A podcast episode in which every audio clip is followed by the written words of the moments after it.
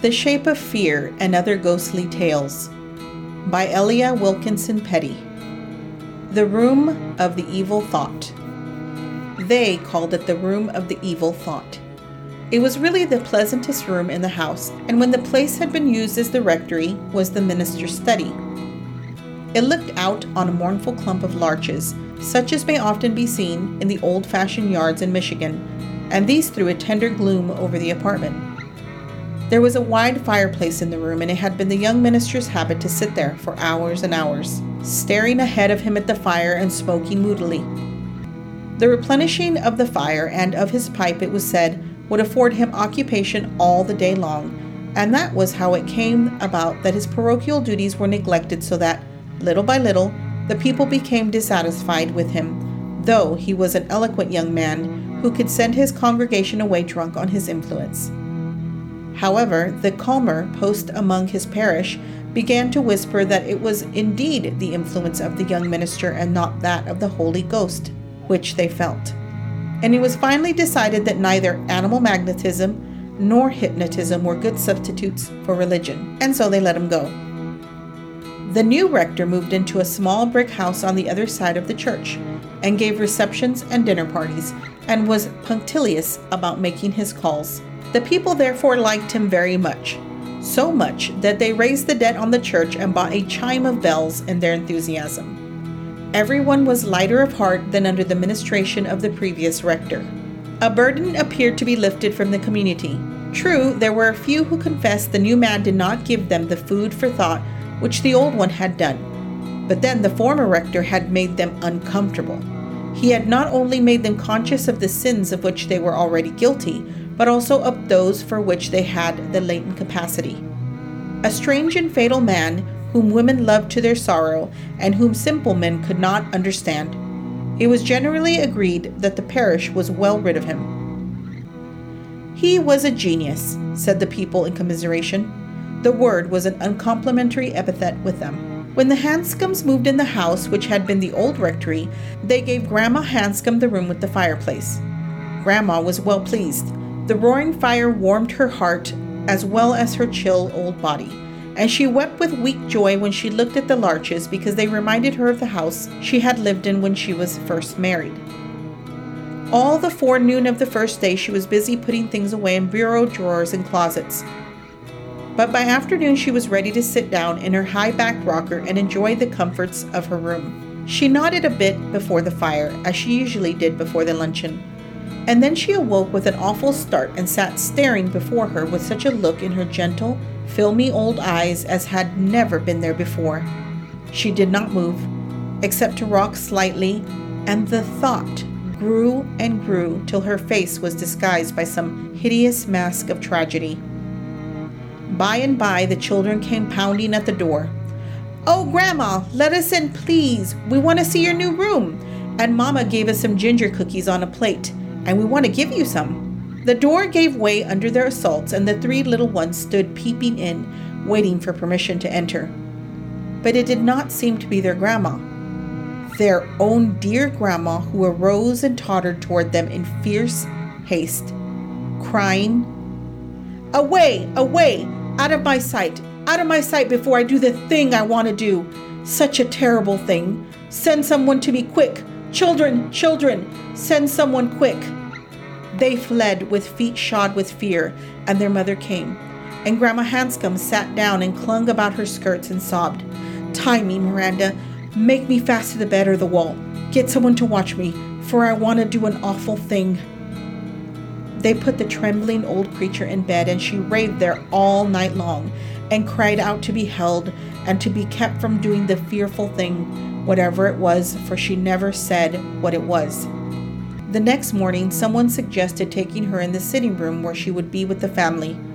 So they laid her on the sofa, hemmed around with cushions, and before long she was her quiet self again, though exhausted naturally with the tumult of the previous night. Now and then, as the children played about her, a shadow crept over her face, a shadow as of cold remembrance, and then the perplexed tears followed. When she seemed as well as ever, they put her back in her room. But though the fire glowed and the lamp burned, As soon as ever she was alone, they heard her shrill cries ringing to them that the evil thought had come again. So Hal, who was home from college, carried her up to his room, which she seemed to like very well. Then he went down to have a smoke before Grandma's fire. The next morning he was absent from breakfast. They thought he might have gone for an early walk and waited for him a few minutes. Then his sister went to the room that looked upon the larches and found him dressed and pacing the floor with a face set and stern. He had not been in bed at all, as she saw at once. His eyes were bloodshot, his face stricken as if with old age or sin or. But she could not make it out. When he saw her, he sank in a chair and covered his face with his hands. And between the trembling fingers, she could see drops of perspiration on his forehead. Hal, she cried. Hal, what is it? But for answer, he threw his arms about the little table and clung to it, and looked at her with tortured eyes, in which she fancied she saw a gleam of hate. She ran screaming from the room, and her father came and went up to him and laid his hands on the boy's shoulders. And then a fearful thing happened. All the family saw it. There could be no mistake. Hal's hands found their way with frantic eagerness toward his father's throat, as if they would choke him. And the look in his eyes was so like a madman's that his father raised his fist and felled him, as he used to fell men years before in the college fights, and then dragged him into the sitting room and wept over him. By evening, however, Hal was all right, and the family said it must have been a fever, perhaps from overstudy, at which Hal covertly smiled. But his father was still too anxious about him to let him out of his sight, so he put on a cot in his room, and thus it chanced that the mother and Grace concluded to sleep together downstairs. The two women made sort of a festival of it and drank little cups of chocolate before the fire, and undid and brushed their brown braids and smiled at each other understandingly with that sweet, inquisitive sympathy which women have, and Grace told her mother a number of things which she had been waiting for just such an auspicious occasion to confide. But the larches were noisy and cried out with wild voices, and the flame of the fire grew blue and swirled about in the draught sinuously, so that a chill crept upon the two. Something cold appeared to envelop them, such a chill as pleasure voyagers feel when a berg steals beyond Newfoundland and glows blue and threatening upon their ocean path. Then came something else which was not cold, but hot as the flames of hell. And they saw red and stared at each other with maddened eyes, and then ran together from the room and clasped in close embrace safe beyond the fatal place. And thank God they had not done the thing they dared not speak of, the thing which suddenly came to them to do. So they called it the room of the evil thought. They could not account for it. They avoided the thought of it, being healthy and happy folk, but none entered it more. The door was locked. One day, Hal, reading the paper, came across a paragraph concerning the young minister who had once lived there, and who had thought and written there and so influenced the lives of those about him that they remembered him even while they disapproved. He cut a man's throat on board ship for Australia, said he, and then he cut his own without fatal effect and jumped overboard, and so ended it. What a strange thing!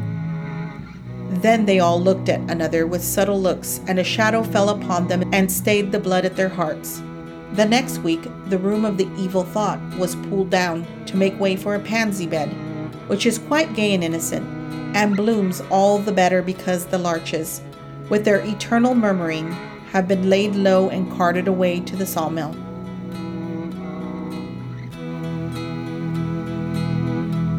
Thank you for listening to Nightmare on Fifth Street, a horror movie podcast.